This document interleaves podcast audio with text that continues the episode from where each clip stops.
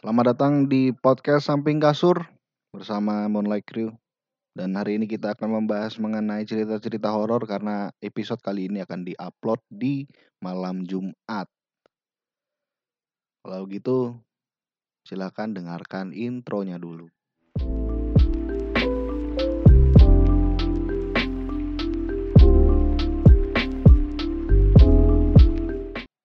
Ini adalah awal cerita dari keluarga aku yang pindah ke rumah yang baru. Yang di mana uh, posisinya sangat jauh dari pemukiman yang lain. Terus ada di wilayah rawa-rawa begitu. Jadi rumahku itu adalah yang paling ujung dari perkampungan itu. Jadi dead end-nya lah. Karena masih jalan yang baru dibuka gitu. Jadi masih tanah juga jalannya. Singkat cerita rumah itu selesai dibikin, dibangun. Uh, masih sangat sederhana juga. Di situ juga aku masuk ke SMP. Jadi masuk SMP kelas 1, rumah sudah baru. Uh, sampai di kelas 2 aku ikut pramuka Uh, kejadian di episode 2 itulah yang terjadi. Jadi itu pengalaman pertama. Uh, singkatnya juga di kelas 2 mau naik ke kelas 3, aku itu belajar uh, apa ya sebutannya? Semacam ilmu bela diri begitulah. Jadi belajar ilmu bela diri uh, di sebuah perguruan yang tidak mainstream. Jadi kalau kalian yang dengar mainstreamnya kan yang biasanya PSHT dan apa namanya dan lain-lain itu mawar merah dan lain-lain nama perguruan aku tuh ikut di perguruan yang berbeda lah kalau kami nyebutnya uh, ilmu putih. Jadi ada ilmu hitam dan ilmu putih. Nah kami ikut yang ilmu putih. Uh, maksudnya di sini bukan bukan bukannya klinik pelihara keris dan lain-lain enggak. Jadi uh, itu adalah kegiatan bela diri yang gimana ya jelaskannya ya? Banyak uh, belajar mengenai keagamaannya juga. Jadi uh, datang ke sana sholat zikir terus pembersihan pembersihan diri uh, banyak-banyak istighfar dan lain-lain. Jadi lebih banyak fokusnya ke hal-hal yang tujuannya rohaniah. Jadi bukan fisik. Ya kalau orang zaman sekarang nyebutnya mungkin kayak latihan yoga begitulah. Tapi kami ada sparringnya ya jadi kurang lebih seperti itu uh, aku di sana sampai sabuk. Oh nggak usah dijelasin sabuknya warna apa. Nanti ketahuan perguruannya apa. Intinya aku sudah naik dua tingkat di sana. Uh, dan seperti yang sudah dijelaskan bahwa di sana itu banyak kegiatan-kegiatan keagamaan yang di mana memfokuskan pada uh, kekuatan batiniah, kekuatan kerohanian. Akhirnya mungkin dari sana uh, anak-anak didiknya jadi lebih peka gitu.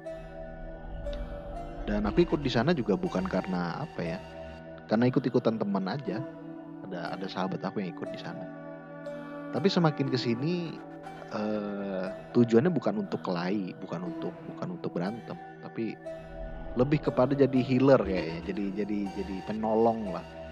Karena bisa mengobati orang kan. Niatnya sih begitu niatnya.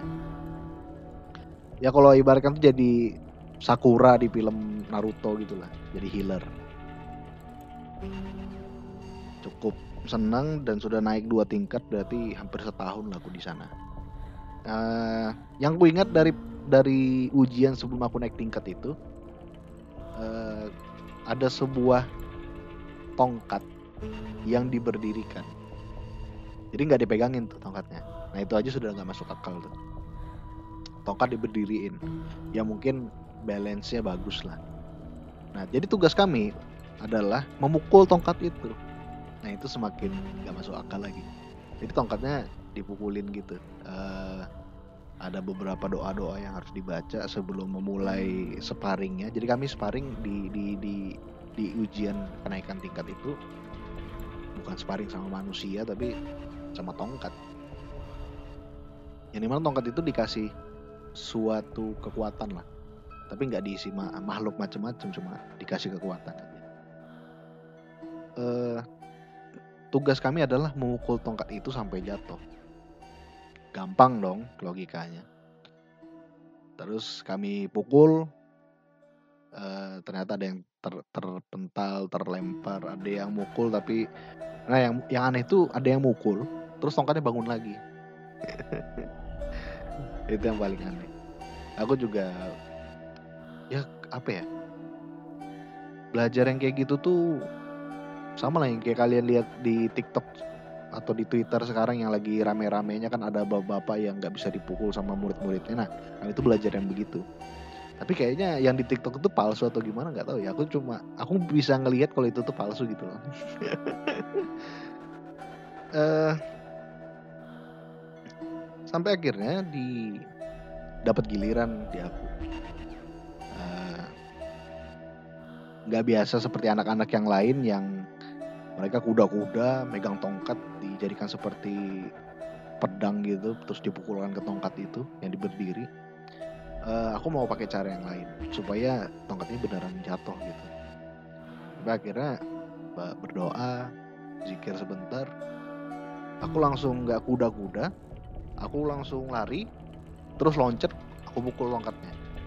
Nah tongkatnya itu jatuh tapi nggak nyentuh tanah. Jadi dia jatuh kayak mainan samsak buat anak-anak loh dia jatuh terus bangkit lagi. Nah itu yang itu yang bikin merinding tuh. Uh, dari semua teman-temanku itu yang bisa menjatuhkan itu dalam tanda kutip cuma aku sama satu orang temanku yang lain. Jadi uh, sebetulnya dari malam itu semuanya naik tingkat karena memang sudah memenuhi syarat. Karena sudah bisa merasakan suatu kekuatan begitu. Jadi di malam itu juga kami uh, lebih dalam lagi melakukan pembersihan-pembersihan diri. Uh, selesai dari kegiatan itu mungkin sekitar jam 12 atau setengah satu malam karena kami juga lagi nongkrong dulu makan-makan namanya baru naik tingkat ya kan senang terus aku pulang ke rumah uh, terus aku itu ini apa namanya datang ke rumah cuci kaki cuci tangan. Jadi kamar mandiku tuh cukup luas begitu. Ya lebarnya mungkin kira-kira satu eh ya rumah kamar mandi cuma satu. Lebarnya kira-kira dua kali 20 meter. Enggak, enggak bercanda. Jadi dua kali empat dua kali tiga meter mungkin agak-agak agak luas gitulah. Jadi di kamar mandi itu ada wastafelnya dan juga ada uh, cerminnya. Uh, cermin ini gunanya ya buat apa namanya cukur jenggot, cukur kumis mungkin, I don't know. Tapi orang tua aku masang cermin di sana. Uh, jadi perlu diingat ya, jadi kalau apa namanya dalam keadaan naik tingkat tadi ada banyak hal yang harus dilewati dan juga ada hal baru yang dipelajari. Tapi aku pulang, cuci muka, cuci kaki, cuci macam-macam, mandi-mandi sedikit, mungkin saya kasih kasih sedikit karena bekas jatuh dan lain-lainnya.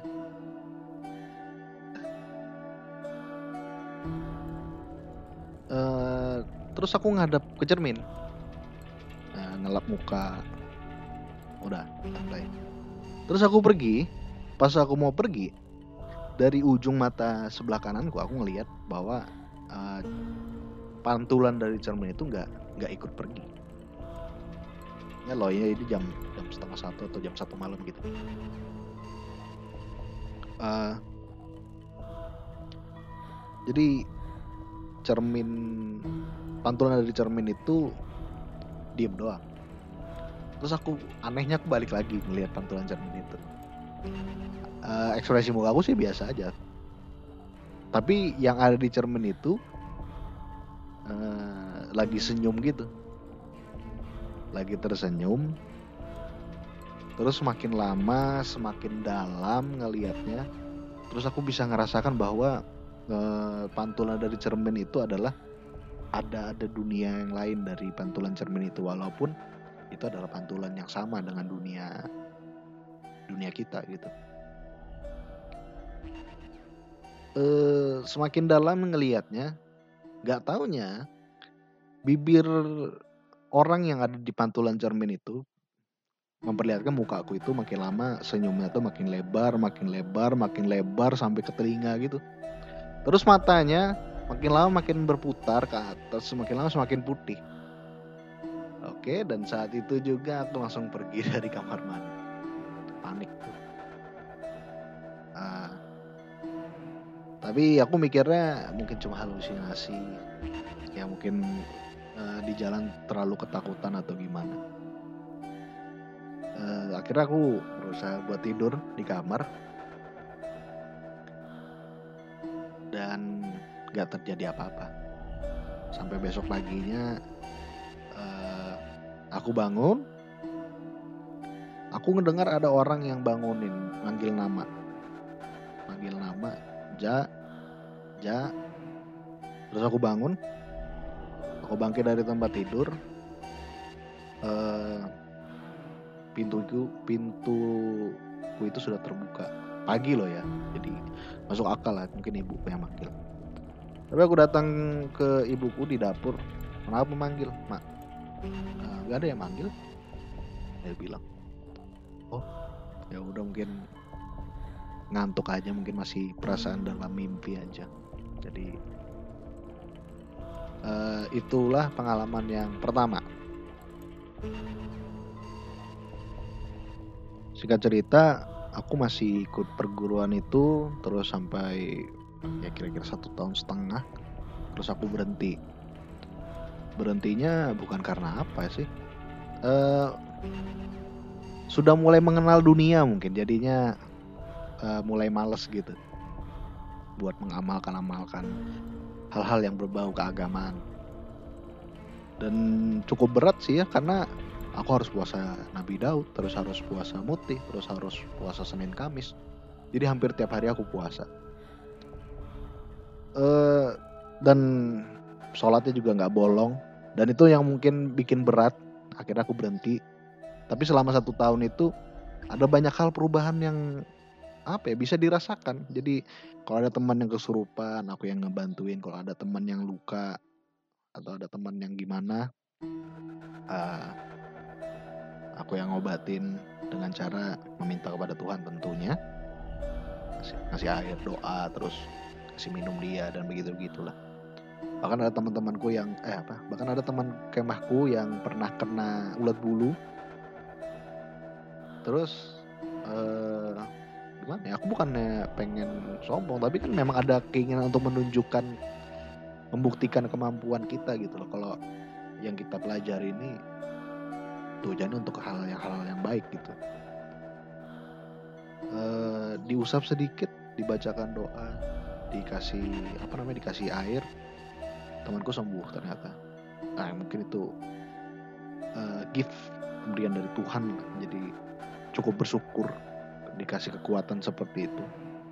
Walaupun sampai akhirnya kayaknya berhenti deh buat melakukan ini karena uh, apa ya hidupku jadi nggak nggak asik aja gitu. Uh, ya kurang asik aja nggak susah berteman ngeliat orang makan apa padahal pengen makan juga ya gitu gitulah ya pokoknya lebih lebih condong kepada keasik-asikan di dunia uh, terus uh, singkat cerita adik dari kakekku itu datang ke rumah uh, beliau dari kampung dan harus diobati di kota. Jadi uh, menginaplah di rumah. Tapi sayangnya uh, beliau tidak tidak apa namanya sudah sudah sudah dipanggil terlebih dahulu sama yang maha kuasa. Selama kakekku di rumah itu, selama prosesi uh, tahlilan dan lain-lain itu aku juga bisa merasakan banyak hal. Termasuk juga dengan orang-orang yang sering lewat di pinggir rumah, di samping rumah, di sore hari. Ada banyak sekali orang dalam bentuk bayangan hitam yang lewat-lewat kayak itu kayak jalanan umum gitu, banyak orang yang lewat gitu. dan itu cuma terjadi sore. Itu terjadi mungkin uh, sehari dua hari tiga hari setelah kakekku meninggal. Uh, dan juga keluarga. Kalau keluarga aku itu yang dari bapak itu sebenarnya sudah nggak terlalu percaya sama yang begitu-begitu. Cuma keluarga bapak yang jauh itu masih masih kental dengan kliniknya apalagi keluarga ibuku jadi kalau aku sih nggak percaya. Masih banyak hal yang bisa dijelaskan secara ilmiah tapi melihat hal-hal pemandangan seperti itu uh, akhirnya juga bikin aku yakin kalau ada makhluk lain di sekitar kita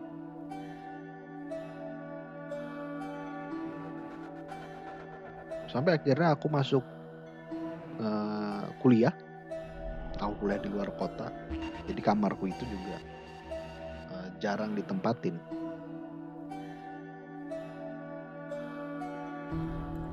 Terus aku pulang pulang kampung itu setiap satu semester sekali. Jadi rumah apa namanya jadi kamarku itu cuma dipakai buat musola sama naruh-naruh barang yang uh, kurang perlu ya anggapnya jadi gudang lah. Setiap aku pulang kamar tuh diberesin. Diberesin barang-barangnya terus aku tidur di sana. Uh, entah kenapa keinginan untuk tidur di sana itu sangat apa ya itu hal yang tidak diinginkan gitu loh. Uh, gimana ya gambarinnya ya uh, setiap tidur aku nggak bisa tidur. Setiap pengen tidur aku nggak bisa tidur. Dan entah kenapa pandanganku itu selalu tertuju kepada pintu pintu kamar. Jadi kamarku itu cukup luas 4 kali 5 kali 4 meter atau 4 kali 4 meter gitu. Dan cuma ada satu satu apa namanya satu jendela menghadap ke barat. Jadi kalau kalian masuk ke kamar, kalian langsung ketemu sama jendela dan sebelah kanan ujung itu ada lemari. Nah, kepala aku itu biasa kalau tidur menghadapnya ke lemari. Jadi kalau ngelihat langsung ke arah pintu. Entah kenapa kalau setiap tidur tidur itu selalu terbangun di jam 2 subuh. Jam 2 dini hari selalu memandang ke arah pintu.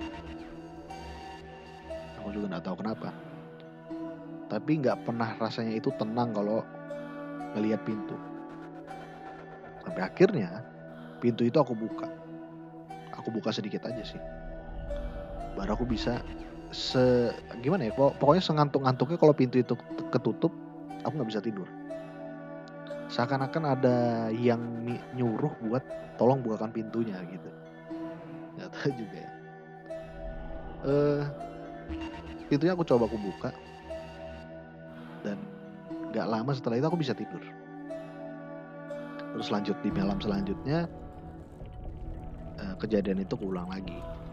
Jam 2 aku bangun dan dan nggak ada apa-apa juga tapi selalu pengen buka pintu. Terus aku buka pintunya. Aku buka pintunya terus aku tidur lagi dan langsung nyenyak tidurnya uh, di jam aku nggak tahu sih jam 4 atau setengah lima tiba-tiba aku kebangun. Tapi dengan keadaan semua badan gue itu nggak bisa digerakin. Jadi cuma bisa mataku yang gerak. Tertuju kepada pintu itu. Di depan pintu itu ternyata ada banyak sekali manusia yang lewat. Ada orang bentuknya orang, ada ada yang badannya orang tapi kepalanya babi. Terus ada orang yang naik kuda. Di depan pintu gitu ternyata ada orang yang lewat-lewat gitu seliweran. Uh, kayak jalan setapak gitu loh bentuk. Agak creepy memang. Uh, dan pemandang itu aku lihat mungkin udah tahu ya mungkin setengah jam mungkin dan badan itu bisa bergerak waktu suara speaker di masjid kedengaran. Yang nandakan bahkan sudah mau masuk waktu subuh. Situ baru baru bisa digerakin. Tapi aku juga tidak cerita sama orang di rumah. Jadi aku biarkan aja lah gitu. malam selanjutnya eh, aku tidur lagi terbangun lagi di jam yang sama jam 2 dini hari. Dalam keadaan sleep paralysis lagi. Waktu itu mata cuma mataku yang bisa kebuka. Di depan hadapan di hadapanku itu nggak ada lagi orang yang lewat-lewat.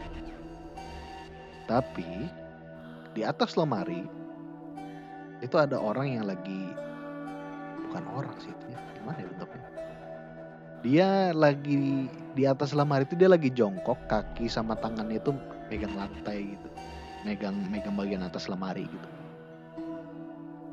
Terus kami hadap-hadapan lihat-lihatan. Uh, badan itu gelap semua.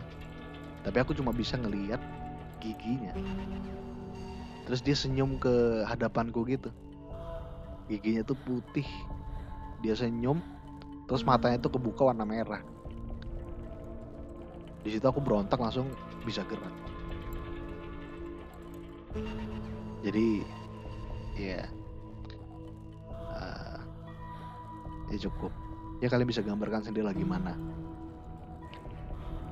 di malam harinya lagi kebesokan harinya. Besok harinya malamnya uh, sebetulnya gimana ya? Aku tuh masih sering mengamalkan zikir-zikir yang aku pelajari waktu itu. Cuma sholatnya jarang jadi zikir zikirnya tuh zikir waktu mau makan zikirnya tuh waktu di jalan yang namanya hal-hal baik kenapa nggak dilakukan ya kan uh, Terus, oh ya sedikit tips buat kalian.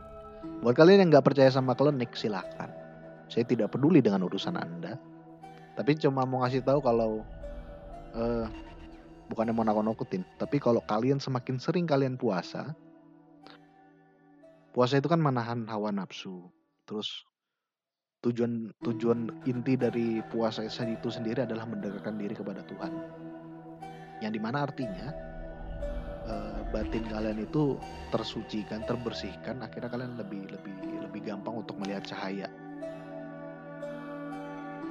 Dengan seringnya kalian puasa, maka semakin semakin gampang juga kalian untuk lebih peka melihat hal-hal yang ada di sekitar kalian itu. Apalagi aku. Jadi bisa dihitung dalam dalam seminggu itu mungkin cuma mungkin cuma dalam sehari dua harinya aku yang betul-betul makan sisanya diisi sama puasa doang dan buat kalian yang agak denial ya nggak apa-apa sih tapi cuma mau ngasih tahu kalau six sense atau indera keenam itu sebetulnya di semua manusia ada semua manusia punya aura indigonya semua manusia punya aura warna nilainya masing-masing. Cuma ada yang nggak dilatih. Dan itu yang bikin mereka nggak peka. Dan cara melatihnya salah satunya adalah dengan mendekatkan diri kepada Tuhan. Yaitu dengan cara puasa, sholat dan lain-lain. Semakin karena kan Tuhan kan Tuhan kan itu makhluk yang gaib, artinya makhluk yang tidak terlihat. Sehingga kalau semakin kalian dekat sama Tuhan, ya kalian juga semakin terbuka juga cakrawala kalian. Kalian makin terbuka juga wawasan kebatinan kalian bahwa masih ada makhluk-makhluk yang lain juga yang tidak terlihat. Kurang lebih seperti itu.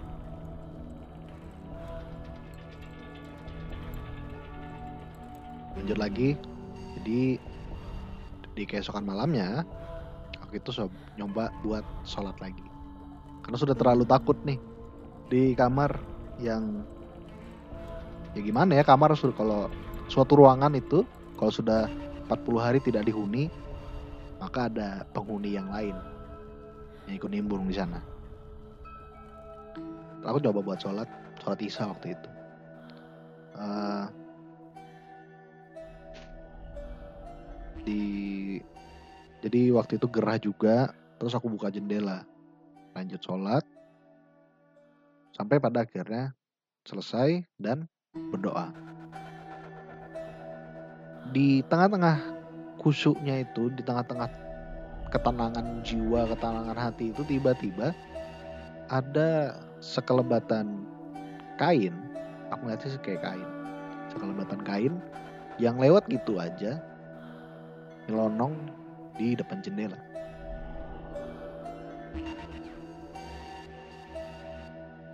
nganggapnya mungkin ya mungkin angin terlalu kencang jadi ada jemuran orang yang lupa diangkat yang terbang I don't know. Di jendela itu cuma kain aku lanjutkan doaku sampai selesai berdoa biasanya ada penutupan tuh yang Robbana atina fid kayak gitu kayak gitu kan. Di tengah-tengah doa tiba-tiba ada gimana yang menjelaskannya? Tiba-tiba ada kepala yang tiba-tiba muncul di samping badanku. Jadi kepalanya sejajar sama kepalaku. Jadi aku bisa ngelihat uh, dari ujung mata bagaimana bentuk uh, badan dia. Ya sorry. Sebetulnya ketutupan rambut sih cuma yang kulihat cuma kepalanya doang gak ada badannya. Jadi dia muncul kayak gak ada langkah gak ada apa muncul aja gitu. Di depan di di di samping kalian. Kalau aku begitu kan bisa bisa ngebaca pikiran ya sebetulnya. Jadi di akhir doa itu dia mocking. Aduh bangsa merinding aku cuk. Dia mocking jadi sambil ngolok-ngolok gitu. Rubana, Atina, Bidinia, Asana. Itu suara cewek. Uh, mukanya itu berdarah-darah gitu, mah mukanya berdarah-darah gitu. Tapi sisa, tapi ketutupan rambut gitu ya. Tapi berdarah, aku ngeliat darah-darah dan aku cium bau darah sih. Jadi kalian bisa bayangin ya, jadi tangan kalian menengadah ke atas, kalian lagi berdoa sama Tuhan, terus di samping kalian itu ada orang yang gak tahu siapa ada perempuan yang tiba-tiba muncul gitu aja di samping muka kalian. Terus dia mocking. Dia yang meng mengejek mengolok-olok sambil kepala itu digoyang-goyangin sedikit. Robana Atina di dunia enggak deh. Uh, aku putuskan dulu aku stop dulu.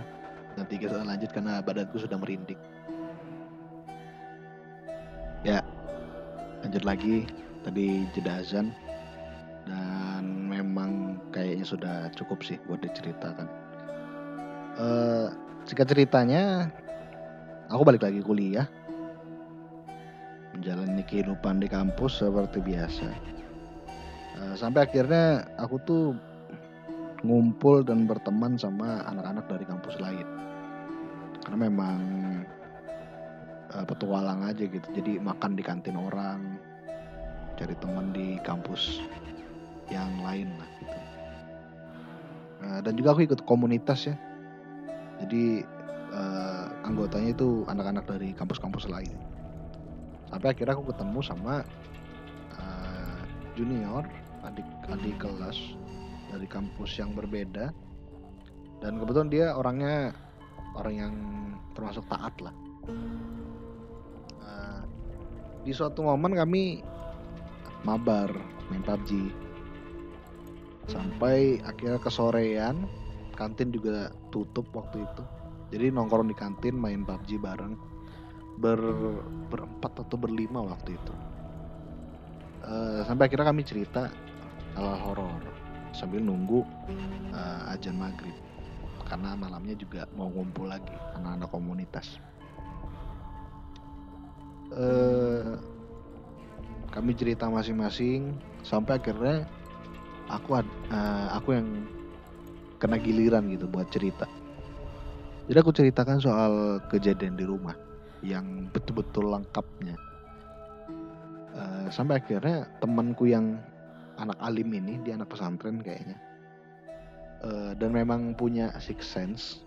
Jadi tiba-tiba dia kayak uh, VR gitu tiba-tiba kayak apa ya kayak ngelihat ngelihat sesuatu.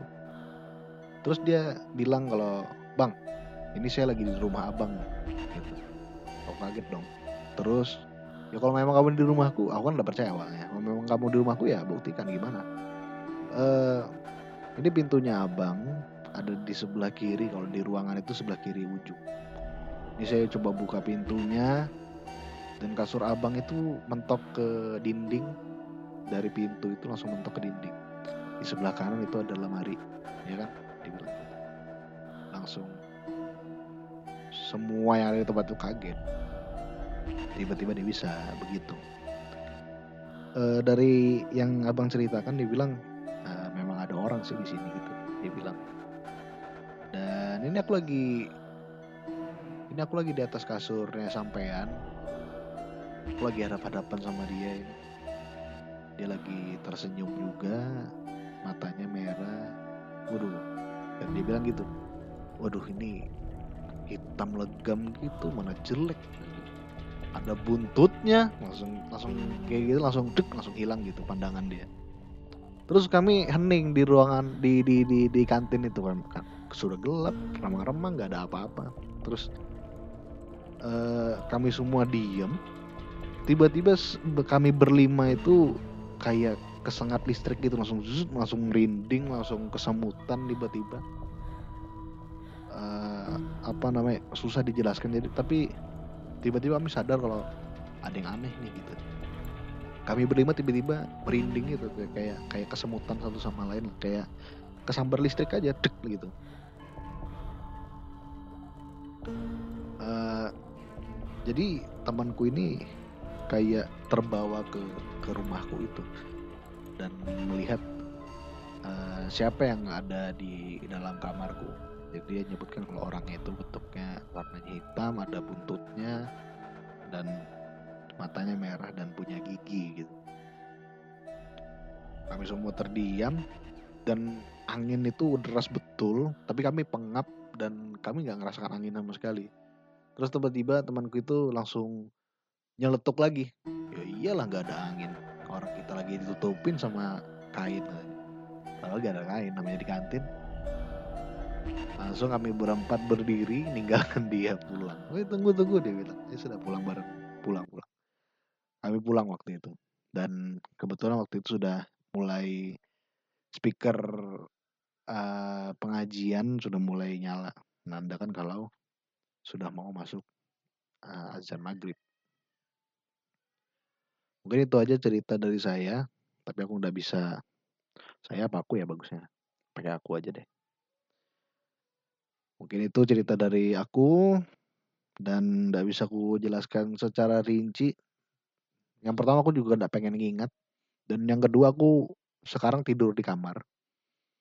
Jadi tidak mau terulang lagi. Kalau kalau dia tersinggung kan diceritain. Uh, itu saja. Kalau kalian punya cerita yang unik kalian punya cerita horor apa pun mungkin kalian bisa kirim di kolom komentar kalau atau kalian kayak kalian bisa apa namanya hubungi di kontak person. Siapa tahu kita bisa kontek-kontekan dan aku bisa ceritakan cerita kalian gitu di podcast ini. Dan fokus dari podcast samping kasur ini adalah membahas hal-hal yang berbau politik dan hal-hal yang cringe, hal-hal yang uh, apa ya menyebalkan di dunia ini. Gitu. Jadi konten horor sebetulnya cuma bonusan aja. Uh, tapi aku nggak tahu sih di episode selanjutnya nanti kita bakal bahas apa. Mungkin kita bahas hal horor lagi yang terjadi selama aku di perkuliahan. Aku juga nggak tahu. Tapi kalau kalian tertarik, silakan komentar. Kalau kalian mau cerita, juga silakan nanti aku bacakan. Pasti aku bacakan.